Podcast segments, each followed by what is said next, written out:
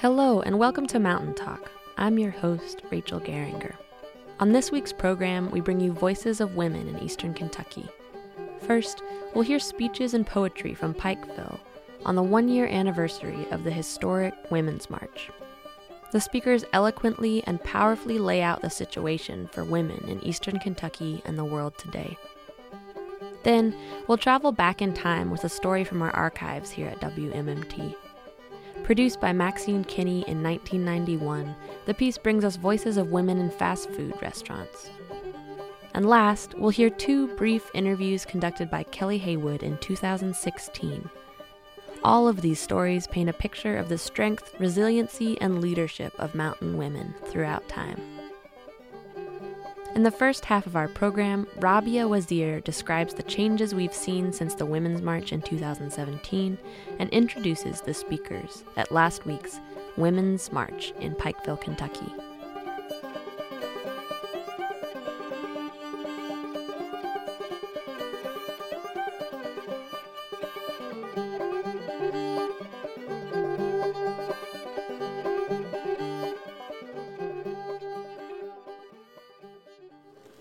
March empowered women to speak and act. And throughout last year, we saw the effects of that empowerment everywhere.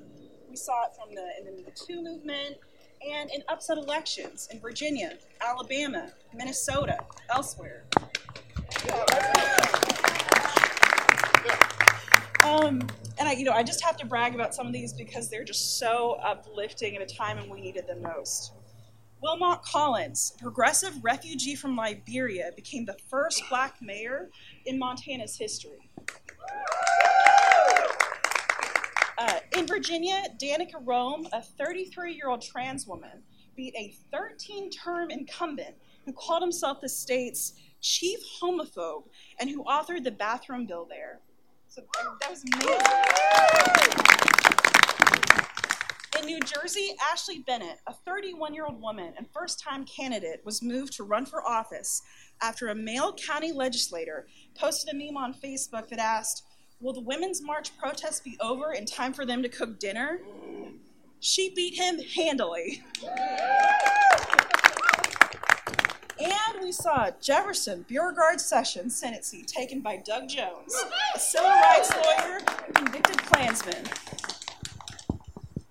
You know, we're going to be carrying forward that energy this year. We're going to register more women to vote and elect even more women and progressive candidates to public office. This rally is about letting people know we are here, we are fighting harder than ever on the side of truth, decency, the greater good, and justice for all. You know, I think that silence can be incredibly powerful, but as we know, uh, telling our stories can be even more powerful. And we saw that in the Me Too movement this year. Um, our first speaker, Tanya Turner, is going to touch on that subject. She's the auntie and eldest daughter of four from Bell County. She moved to Letcher County in 2010 after graduating from EKU. She's worked with Kentuckians for the Commonwealth and the East Kentucky school system before joining the Arts and Media Education Center, Appalshop. Appalshop. um, Tanya has contributed to youth programming at the Highlander Center and Stay Together Appalachian Youth Project, as well as local organizing to stop not only the new federal prison proposed in the county, it's, it's USP Letcher. She leads sexy sex ed workshops all over the region, as and as recently covered by CNN. Her weekly WMMT radio show, Feminist Friday, features all female artists and interviews. Just this winter, Tanya joined the board of Kentucky Foundation for the, the board of Kentucky Foundation for Women. On up, Tanya.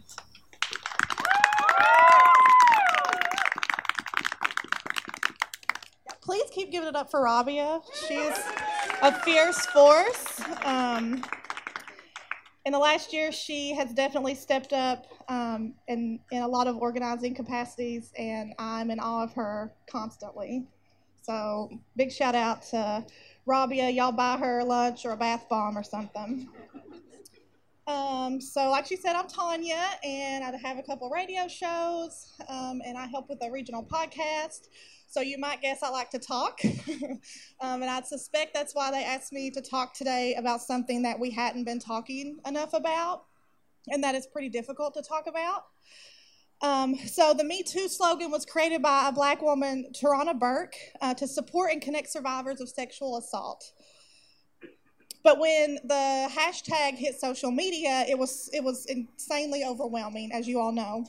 So many people have survived sexual violence that the hashtag turned into this cry of relief among strangers um, and connected people all over the world. But we had to relive experiences that we had buried pretty deep and then rethink situations that we had blamed ourselves for or written off as normal. Um, and for the first time, we were even relating to women with money and influence in Hollywood in ways we hadn't before. Me Too also reminded us that our trans community is the most success, um, the most likely to experience this kind of violence, sexual violence. The number two cause of death for black women my age is by domestic violence. Compared to mine, I think is heart disease, bacon, essentially. That's like, I mean, this is this is a serious. Um, I think that's why it's so important that we're centering the stories and strategies of women of color in this moment. It's not by accident, um, and it's certainly um, we should have been long before. And now, hopefully, we know better. But this is um, this moment became this huge cultural time, right? It wasn't just a hashtag campaign. It wasn't just this one-off. It's not just this one-off social media situation. This is a cultural moment. Tarana Burke walked the red carpet at the Golden Globes, right? That's a pretty crazy thing. And it caused women like my mom to say me too for the first time ever and have a conversation with me that she had never had right? That's a, that's we can say what we want about Hollywood being this fluffy, strange place that we don't necessarily have to have to deal with, but that's a pretty impressive thing. Um, and even women who have money and influence are dealing with sexual violence. So even these political structures, the political power, money power, economic power, and social power, those are the kind of systems that we have to work in right now.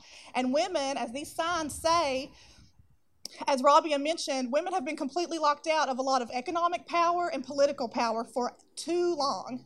And so this social power, this shift in social power, it's, it's important. It's not to be slept on.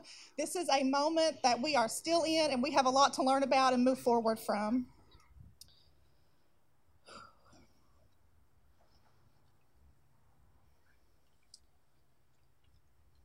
How many of you, by show of hands, found out about a survival story from someone you know and love that you didn't know before because they said me too?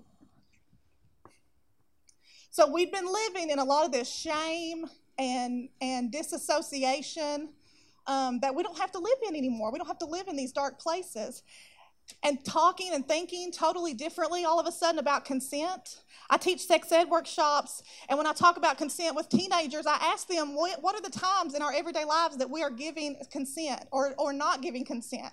When people ask to borrow something and we say, Yeah, take it, or No, actually, I need it next week. Like we do this, we're practicing. We have practice in these things. But the problem is, we don't talk about sex right? We don't talk about the good stuff, the bad stuff, the scary stuff, the uncertain stuff. Like we have to be talking about this stuff. We have to talk about it. And that's what Me Too helped us do. Move past this, like all this shame, so that we can talk about this. So Me Too really used media to balance the scales of power. An Appalshop where I work has been um, using the power of homegrown media and arts to kind of shift this qual- quality of life, um, policy and painful narratives for almost 50 years because we're creative, intuitive, and brave people because women raised us. Give it up for the moms. So, Appalachian Women at Appalshop are currently reviving a media project led by young women that started over five years ago to spotlight women's stories and experiences around reproductive needs right here in East Kentucky. And so now called All Access EKY is building on a slew of women's stories told by us in our voices that sound like us and look like us. And you're going to hear more about that a little bit later and this power in numbers that we have to take seriously.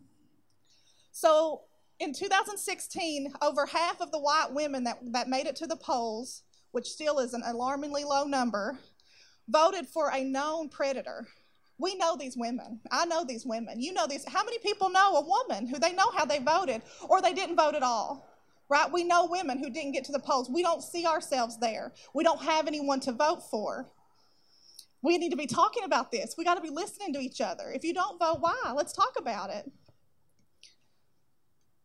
And that's why this year's rally in March, this anniversary moment, is about this power to the polls, pushing progressive women to run for office so that we can vote for each other, that we can help each other run, that we can run ourselves, right? How many people do y'all know who you wish would run for office?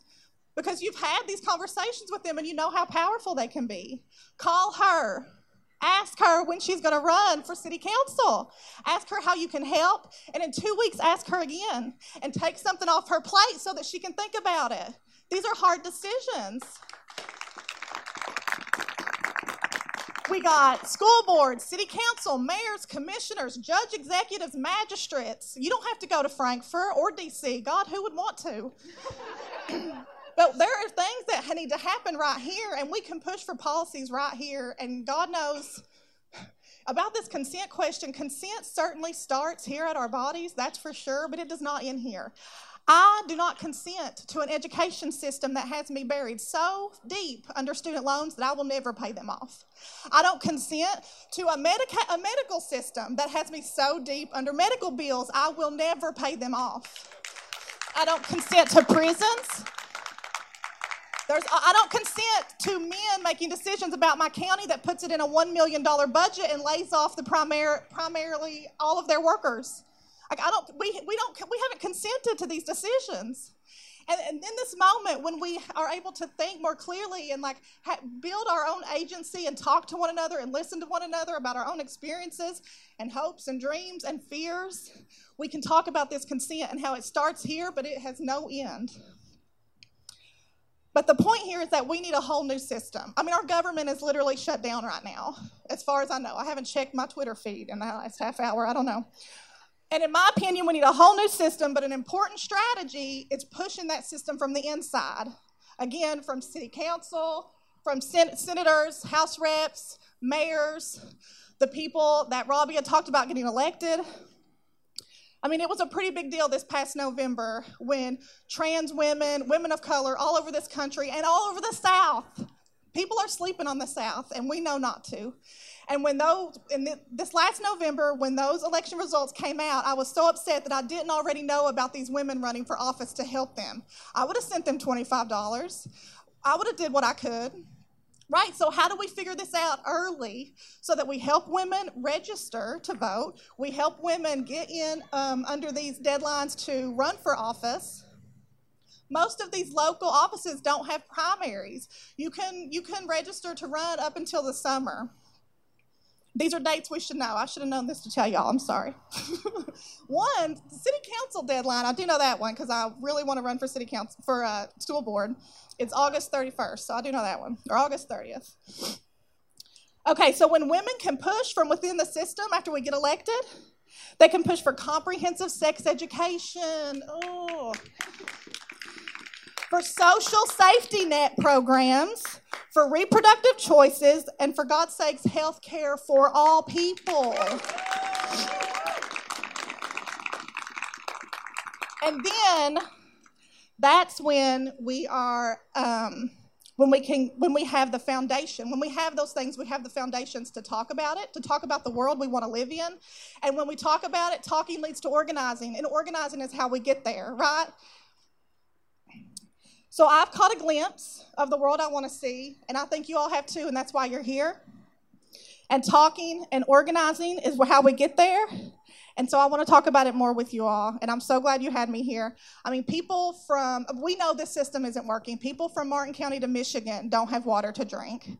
This is not uh, an isolated issue, and we have a lot in common, and we have a lot of opportunity to talk about it and organize around it. Thank y'all so much.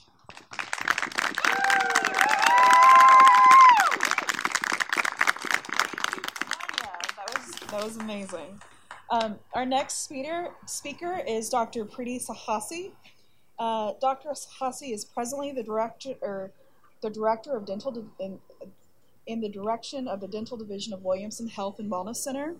Uh, she's a graduate of Boston University, has been practicing dentistry for 15 years. She's received several awards from the ADA. Uh, she's adjunct faculty at the uh, UPIKE's uh, School of Osteopathic Medicine. She lives in Pikeville with her husband, Dr. Sharma, and her two children, Anish and Anika. Her motto is Women's Rights are Human Rights.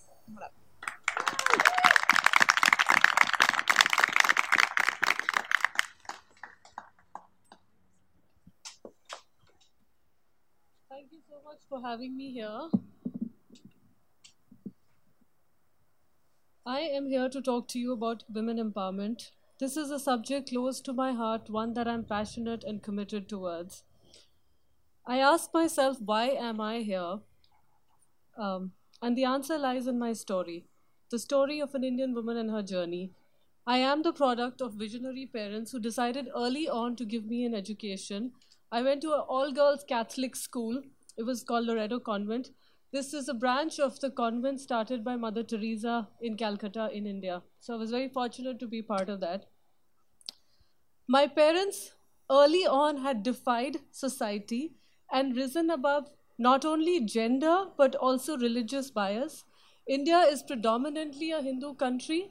We are secular, but they rose above that and decided to send me to the Catholic school because they thought that that's where I would get the best education. Um, I think it was a wise decision. They gave me opportunities that were not common for women growing up in India at that time. And I learned early on that those opportunities were not to be taken for granted. I was encouraged and expected to excel. And I, as I continued to pursue my doctoral degree, most of my friends were busy um, being dolled up to get married. Uh, and when you're 22, you think like, you know, that's that's the fairy tale world. Um, when my daughter was born 35 years later, my mother gave her a Barbie, her first Barbie. It was the President Barbie. And the message was clear once again. It was that you can be who you want to be, you just have to work towards it.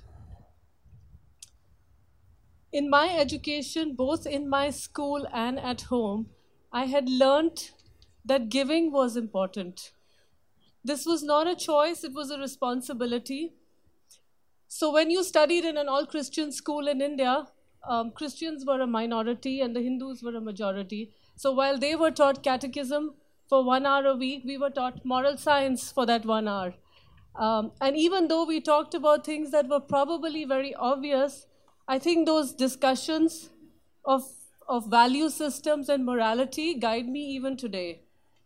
I wish my children had some more of that than they do.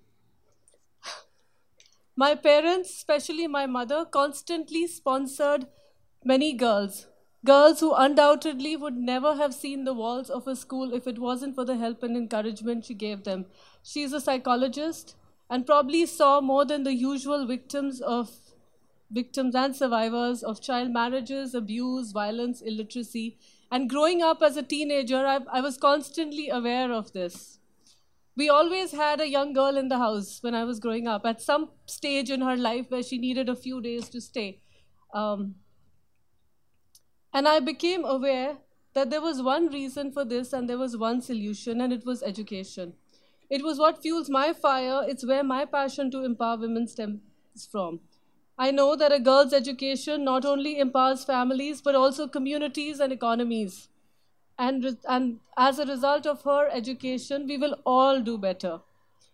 I believe today, more than ever before, there is an, a greater understanding that women need to participate not just at home, in societies, in our workplaces, and in our government. Millions of girls around the world, even today, are denied an education. Two thirds of the 777 million illiterate are female. Four million more girls than boys will never see a school. If all women had an education, there would be 1.7 million less malnourished children in the world. The evidence of economic impact of educating girls is so overwhelming because every year of secondary education, even in developed countries, raises the GDP by more than 20%. Um, sending more girls to school, of course, reduces, as you all know, the delays childbearing, less likely to contract sexually transmitted diseases, lowers the infant mortality rate, and girls would raise healthier families, healthier communities. The evidence between the lack of education and violence towards women is overwhelming, it's heartbreaking. Gender-based violence is, is even today a global, it's a global phenomena, and no place in most regions is less safe than their own homes. More than one in three women have expressed violence in their homes. In the United States, one in five women will be raped at some point in their lives. One in four will be sexually assaulted before the age of 18. One out, there's one there's a woman beaten every nine seconds in the United States. In 1993, the UN General Assembly declared an elevation of violence against women, but 20 years later, one in three women, even today, experience sexual or physical violence. And I believe that education is the only solution. I think that is what will empower women to change this. I'm here today not so that I can, I can just talk to you, but so those without a voice can be heard. We cannot succeed if half of us are held back. Uh, in my own way, in the community, I, I'm a coach for the academic team. And I have been for the last four years now. Not only because my children are on the team, it, it's just it's my way of supporting education. So I do want to tell any girl out there or boy, but possibly more girls than boys. that if, that if, but if, if there's a career track that you're looking at that you think I can be of any assistance to you, please reach out. If I don't know the answers, I'll certainly find the answers. Thank you.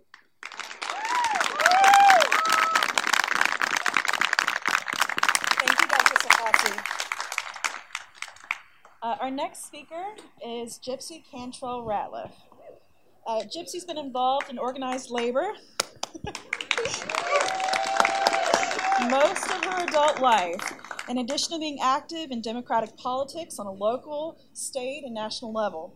She is president of the United Steelworkers Local 14581 in Elkhorn City and primarily represents employees in heavy and highway construction. Come on board. Thank y'all. I'm proud as a peacock to be here. Um, I have worked for a few days and try. I've never prepared a speech. I'm I'm one of those off the cuff people. And I so I worked and I worked and I worked and I had all these statistics and things that I wanted to tell you and then all of a sudden last night when I was look, reviewing all my statistics I realized the one thing that connected the entire pad that I had written notes in and that was one word it was fear. That's what's wrong with women today, why we take a back seat to so many things. That's why that we don't have a park full of people here today. That's why you don't see many elected officials here today. That's that one word. It's it's not really a word, it's not an emotion. It's it's almost like a condition and I've seen it practically my entire life. Um, I am a strong woman because I was raised by a strong woman. A lot of people think I was raised by a strong man, which I was, but they didn't know my mother. My mother was a strong woman. My mother always told me, she said, Gypsy, and I didn't do everything my mom told me. I disappointed her in a lot of ways. But like Dr. Prita said, education was important. And my mom always told me, she said, Gypsy, make sure that you go to school, get you an education. Depend on yourself. Don't depend on any man to take care of you because if you do, you're going to let yourself down because they are going to let you down. And I can honestly say that I've had them let me down. I mean, I'm on my third marriage. so They've let me down. But we cannot be afraid to stand up. I work in the heavy and highway construction industry. Today, I'm I'm not out in the field. I work in an office, um, but I, live, I, I work in a predominantly male-oriented industry. Actually, of organized labor. That's that's very male-oriented. But in heavy and highway construction, anybody that says that we're not going to have no quotas in this country, they don't know what they're talking about. We've had them ever since affirmative action. You know, EEOC, it began by not discriminating against color. It didn't discriminate against religion, but you could still discriminate against women. It was affirmative action in 1974 that put women in places. And I remember when it passed. We was sitting in my, I was, I think a junior in high school maybe, or senior. But we was in the living room watching TV one evening, and my dad got a phone call from one of our contractors. And I don't know what he was saying, but you could hear him all over the house. He was wild, crazy because they had passed and they was going to have to put women out there on these construction jobs. They was going to have to teach them how to run equipment. They was going to have to put a flag in her hand and endanger all these people driving up and down the road. And the only part of the conversation that I heard was on my dad's part, and he said, "Well, Louis, the only I don't know what I what to tell you to do, but I know what I'm going to do. I'm going to tell you to work them. And so he did. We worked them. We trained them. My best friend here, Dee Dee, she's a grader operator. I'd say there's a lot of men out there wouldn't even know how to get on one, let alone started. Well, Rose, another one of my good friends, she run a grader. We've got truck drivers, and women can do whatever they set in their mind to do. I didn't have the education, but I had the willpower. You know, and I've had people tell me, well, you know, Gypsy, you're you got that position because it was given to you. No, I didn't. No, it was not given to me. I took it. I fought for it. And I still fight for it. You know, my dad patted me on the head one time when I told him when I was little. I said, I want to grow up and be a construction worker and a union woman. He patted me on the head and he said, Well, Gypsy, you know, that's nice. But women don't do that. You'll have to find you something else to do. Well, it took me a few years, but I proved him wrong. Women have got to get the will. Women have got to raise strong sons. It ain't just raising strong women. You got to raise strong sons. I don't have any girls. I raised two boys. I have two stepsons. But they're strong men. They know how to treat women. Oh, they've done a few rotten things in their life, like all kids do. But I raise strong men, and they won't say that a woman can't do nothing. They will encourage other women, they will encourage them to do things. They will actually step in when they see a woman not being treated respectfully, and they will actually step in and try to intervene in that. Nowadays, and it's it gets better sometimes, but sometimes you think it's better and it's not really better but they hide it. Women do when they're not respected. Men hide not respecting women. But we got to raise those strong men that will actually say, no, you ain't going to do that. Not today and not around me. And I'm proud of my boys for that, that they was that way. And it's because I was raised by a strong woman. My brothers was the same way. They did not mistreat women. Oh, they might have been rotten, but they didn't mistreat women. Um, women in the workplace is not, has not changed a whole lot. Women in the workplace are still devalued. Women in the workplace are still harassed, both sexually and just, I don't know what the other word is for the type of, of, of harassment that it would be, but they're, they're just devalued. I know on our jobs, you know, every time they build a road, those roads eventually get done. They start laying off. They do the layoff cycle. First ones they want to lay off is women because they think women can't do nothing. They had two or three women that they actually valued, but they wanted rid of the women. And the women, for the most part, could outdo the men in their field. So women must get rid of the fear. They must teach the men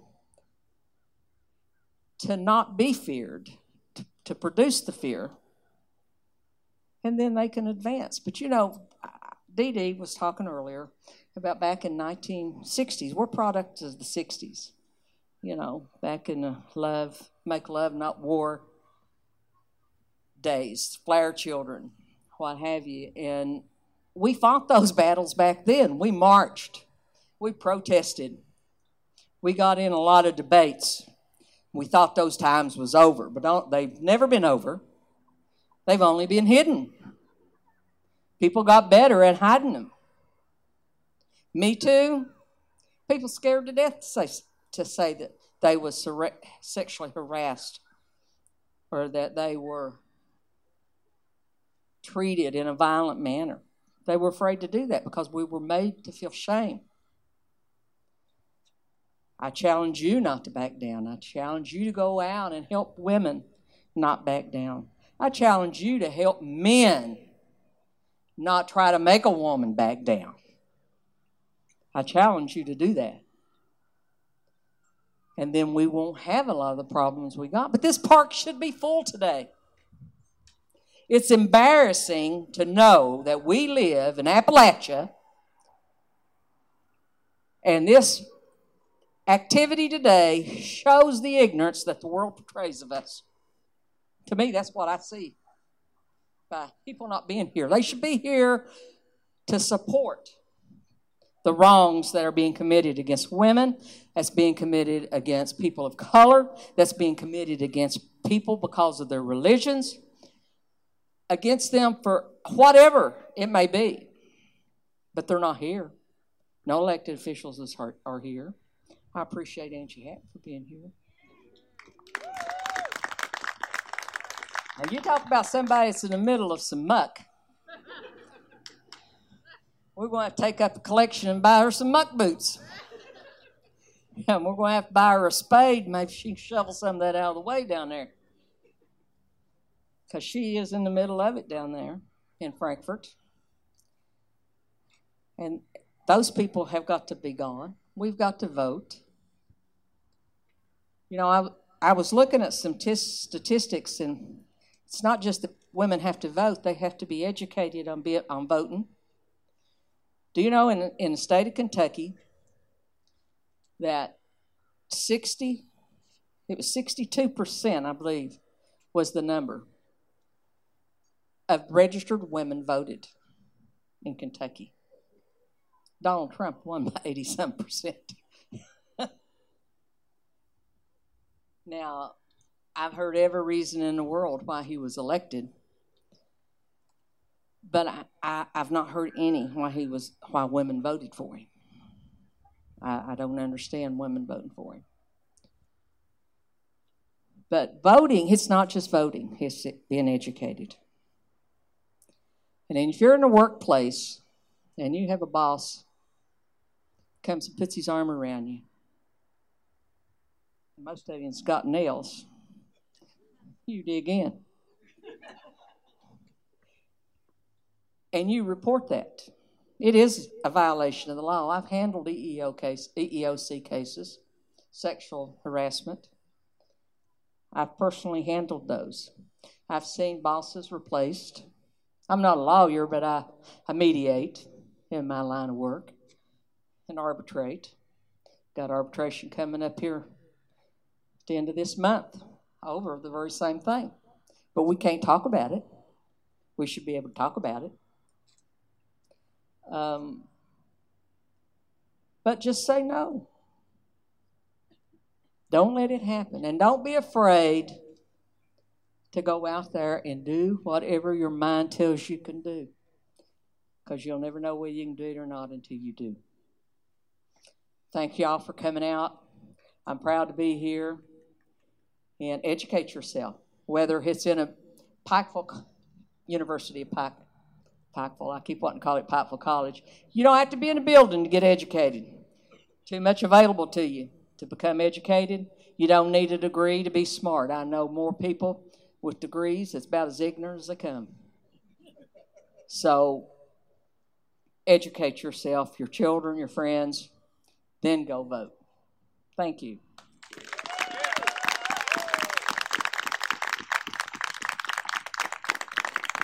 Thank you, Gypsy. Um, our, we have a performance from Michaela Curry next. Michaela is a native of North Carolina. She holds multiple degrees in environmental and earth sciences and spent most of her early career working in the scientific field. She's written poetry most of her life, and while living in Florida, she started sharing her work through local open mic venues. Uh, Michaela moved to Pikeville in 2016 and works as an at home parent and ESL teacher and she also started and manages Pikeville Poetry. So um, we, she's been holding that about once a month. I strongly encourage you all to attend, but please join me in welcoming Michaela. Thank you. So if you were at this event last year, you'll recognize the poem I'm reading. It's called On Being a Woman. However, I've added something to it, which seemed fitting since we're building on the momentum of last year. Being a woman in this world is a dangerous endeavor. She might be brilliant, industrious, clever, but the first thing they'll notice will be her lines, her curves, her grace, her breasts, her butt, her face, the cut of her dress, the length of her hem, as if everything she does, she does it for them.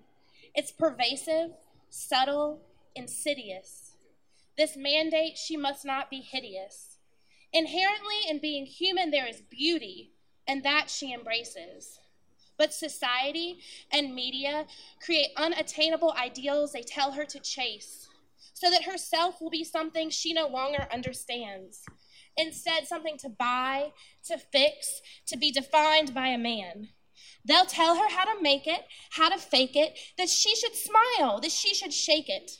And even if she's strong, they'll tell her that she's wrong, that she should be weaker, softer, meeker, argue less, listen more, mother, housewife, poor. Caricatures, simply defined, because it's best to be simple, to stay in the lines.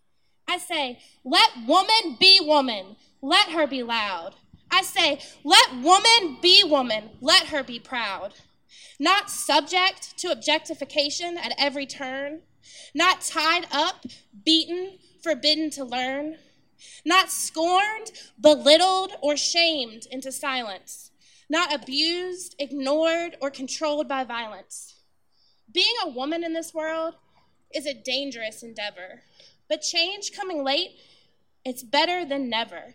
And I hear the voices rising as I know they have before, but this time it must be different. This time it must be more. This time it must be past the streets. Let's take it to the floor of Senate, of the House of Reps. Let's get out of our comfort zone and get into the depths. Because women, we're creators, even if we don't give birth. And women, we're phenomenons, blessed unto this earth. So, people, don't you think it's time to value women's worth? Get up, get out, get on your feet and step into these roles. Power to the people and power to the polls. Thank you.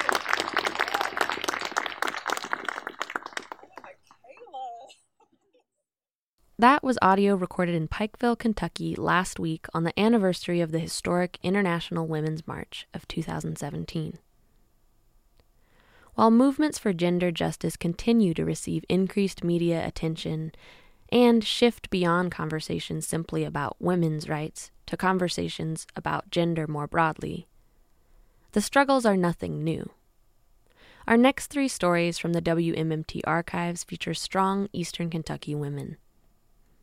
In 1991, then WMMT staff member Maxine Kinney produced the following story about women working in fast food restaurants in eastern Kentucky. Jobs are scarce in eastern Kentucky these days. When men are laid off in the coal mines, women go out looking for some way to support the family. The first stop is often one of the fast food restaurants that dot the mountain landscape. There are few job opportunities in fast food these days, and for the women who are employed as waitresses or cooks, the wages are low. Maxine Kenny reports. First restaurant I worked in was a big cafeteria right down in the middle of Detroit. That's where I got my experience.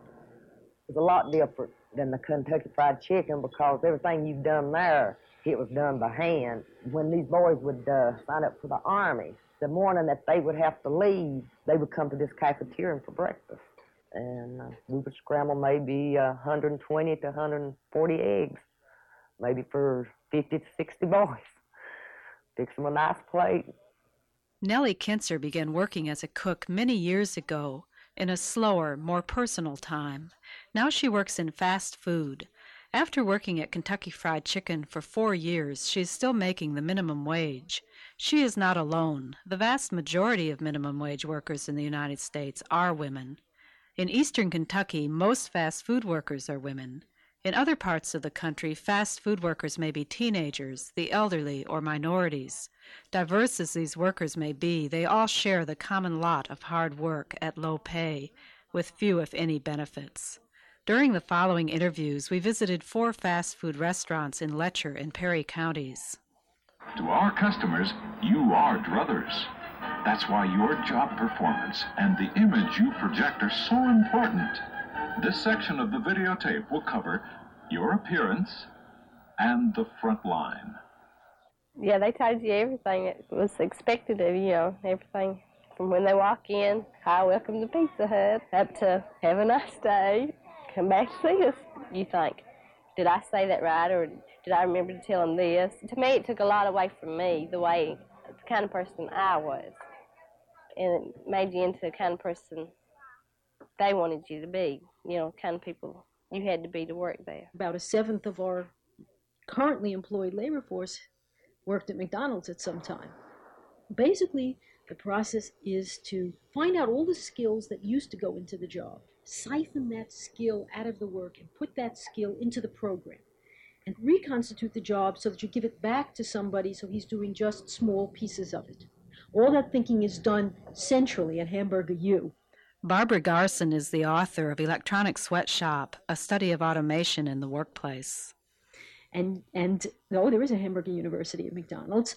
They think about it and then they design a process so that the person on the other end doesn't have to think at all. Just follow the beeps and buzzers. One small coffee, one large orange juice, and one small orange juice. Got some Go with that. No, thank you. You tell people what to say. You're supposed to say, Would you like a drink with that? We want you to push a new product. We want you to push Danish. And so out of that, they begin to create a what you should say. You say, My God, I might as well be talking to a machine. People are not becoming stupider. But management is determined that those people will not act like human beings. They have created a pattern of speech that they believe statistically will produce the most sales. 44, thank you, Funny thing is, the McDonald's staff who think up the systems to automate everybody else have beanbag furniture and they have think tank settings with waterfalls and pools. This is supposed to help them think creatively about making the other people's jobs uncreative. Your suggestive sell or upsell, like somebody says, I want a McDLT and a Coke, and you say, would you like a large Coke? As far as the management is concerned, it's simple in the sense that you don't learn more as you go along. And if the employee doesn't become more valuable over time, then you don't care about keeping them there. If you don't care about keeping them there, you don't have to treat them very well or pay them very well. Now, just ordinary restaurants, they let you work eight hours. But a fast food place, you don't get 40 hours. Don't have no retirement. We're not getting vacation pay. They cut us Social Security. It really burnt on my mind. I guess I could really grieve over it. I got paid two oh five an hour plus my tips. And waitressing is harder work than people think it is. When you see a paycheck for seventy dollars for a week's work, it's pretty bad. A woman that's a single parent, she couldn't pay the rent or anything with that. The women have to be getting help from welfare, food stamps, or something to get by on what they're making. And uh, yeah, you, we are. The taxpayers are helping. They're paying Pizza Hut wages. Ninety-five percent of the applications I take in are female. Probably the pay rate, the money. I start people out at minimum wage, and, and uh, it's probably probably it, I guess. Marion Clark is part owner and manager of Druthers, now the Dairy Queen. Most of the applications I'm getting now is women that husbands are laid off, that are having to go out in the workforce, you know, because there's no other income coming in. Right now, the coal situation is the worst thing that I'm getting more people right now from. But uh, probably I got, uh, I'd say, 1,500 applications. My husband's a miner. He worked at Scotia for about 17 years. And they uh, laid him off, so he never get called back. When he uh, got laid off at Scotia, then I went back to work. I don't think I can do that kind of work that many more years.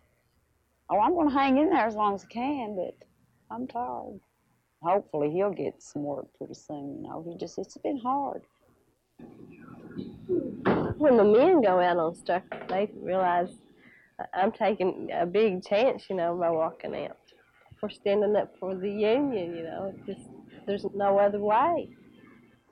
Unless the waitresses, the cooks, I'm sure the cooks and stuff don't make much better either. To come out, to walk off the job and say, you know, we're not going to do it, um, they would probably have to form some kind of group to where that other people wouldn't come in and take their jobs because there's so many people that are working right here right now. When they walk out, there'd probably be a line waiting. But if everybody as a group did something about it, then it might make a difference. For Mountain News and World Report, this is Maxine Kenny. You heard fast food women Pam Banks, a former waitress at Pizza Hut, Zelphia Adams, a worker at McDonald's, and Sarita Collier, a cook at Dairy Queen. This story was based on a Headwaters video entitled Fast Food Women, produced by Ann Johnson at Appalshop. That's your end product. You let it drain, so you put it in warmer and you sell it. That was Fast Food Women, produced by Maxine Kinney for WMMT in 1991. Last, on this week's program, we bring you two Letcher County residents who spoke to Kelly Haywood in 2016 about inspiring women in their lives. My name is Lacy Hale. I am from Ermine, which is here in Letcher County, Kentucky, and I'm an artist, a visual artist, and I work a lot in the community. And I am inspired by several Appalachian women in my life. My mom, first and foremost, um, you know, she has raised four children. Uh, we grew up really poor. She always found ways to. I remember in our Easter baskets, she would, um, if they didn't have money to go out and buy toys, she would sew. Like I remember particularly this this little bunny rabbit that she made all of us. And it was, you know, kind of like a terry uh, cloth, but and it was yellow, and she put eyes and and stuff on it. So she always made sure that we were I guess we really never realized when we were young how poor we were because she always had ways to feed us what we needed and clothe us, you know, give us toys, make us toys, make sure that we were happy and healthy. And she continues to take care of us. You know, anytime we go to her house, it's always like, "What can I, If I don't feed you, you know, I'll feel bad. You know, you got to eat something." And she's a really strong person, and uh, I feel lucky to be her daughter. And her name is Havana Hale. I'm from Knott County, and that's where she still lives. Also, uh, both of my grandmas, my uh, maternal grandmother, she raised nine children. She, uh, you know, my grandpa worked in the mines, and so he was gone really long hours. Uh, there was a mine collapse at one point, and they didn't know where he was, and she, or if he was okay, and you know, she held it together and, and took care of the family. And he got arrested, I think, twice for making moonshine, and was in jail at one point for six months. And so she was really strong, and uh, there's a story about her delivering one of her children at home. You know, she had the baby by herself. She had it before the midwife could come, so she's strong stock. and then my paternal grandmother, you know, I remember her. She she was she was very assertive, and um, uh, you know, I grew up uh, with them gardening, and she worked you know, just like a man, and we get out. I mean, if I, you know, air quotes here, just like a man. But she, you know, she wasn't afraid of like getting dirty, getting her hands dirty, getting out in the garden, working hard. She raised four children on hardly anything and they gardened they had hogs and stuff like that that they slaughtered and they even had a little store in their house for a while that helped provide for their family. And you know, she just she was the force in that family. She dealt with all the business and she really made sure that everybody had what they needed. And then her two daughters, uh, my aunts, Patsy and Betty, they were artists, and they still are. Well, Patsy has since passed away, but Betty's still alive, and um, she's she's an artist. And uh, but they both taught art Patsy, I lived closer to her for a longer period of my life, and I remember going to Patsy's house, and she would have all of these, you know, boxes of crayons and, and colored pencils and markers, and I thought I was in heaven, you know, because I would go there and she would let me use whatever art supplies that she had. And so I really think that that helped form me into the person I am today. She made sure to show me how to do certain like artistic techniques and as a child just just having that opportunity to um, you know, to play around with that stuff and to be in, in just kind of like deep in these like, you know, with with all these like materials that I normally wouldn't have at home. You know, I I had colored pencils and some crayons, but these, you know, she just had like a plethora of supplies. Looking back, and it took me, I think it was after she passed away, I realized that she really inspired me as a child to be an artist. And I, I feel really lucky too because my, you know, my parents um, never discouraged me. And my mom has always pushed me to, to do what I want and to make sure that I live to be who I'm supposed to be. And they never said art was not a, a job, a real job. They always made sure that I knew that what I loved and what I wanted to do was uh, valuable and important.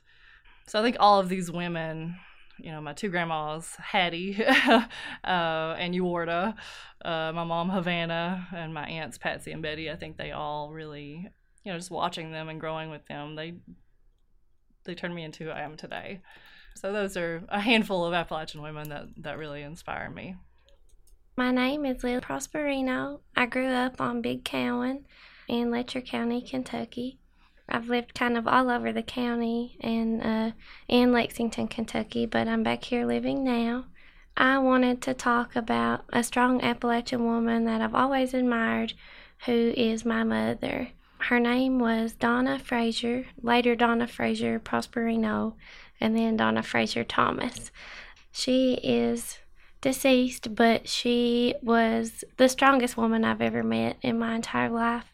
As a child, you know, she raised me and my sister mostly by herself. My parents were divorced, and I do have a relationship with my dad, but my sister's dad's not around at all. We were pretty poor growing up. You know, we lived in a really old house that my grandfather built. So I watched my mom chop up kindle and bust up coal every day, shake out the grater at the bottom to get all the soot and dust out, you know, heat up water on the coal stove if our power went out so that we could take a bath. We raised a garden. She always had flowers planted. We always grew our own vegetables and we had chickens, things like that. Ways that I wish I lived now, but I really don't. Um, maybe someday I'll get there. but my mom, she worked full time and also, you know, just raised us and I don't know how she did it really. Even when she wasn't working, she was volunteering at the school that we went to at Cowan. She was always just the most selfless person as a mother and as a friend to anybody who knew her. Even though I don't have children of my own, I hope that I have some of that. At least I try to be half the person that she was in my everyday life. I work as a mental health counselor and try to help people who are struggling here in Appalachia. I like to think that someday I'll be any bit of the person that she was.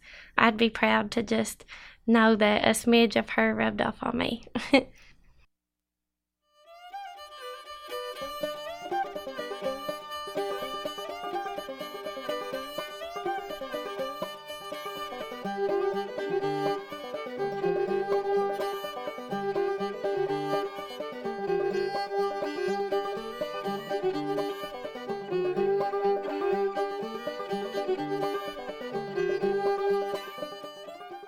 That's it for this week's edition of Mountain Talk. If you'd like to listen to this or other episodes again, you can find them on our website at wmmt.org or download Mountain Talk as a podcast on SoundCloud or Stitcher.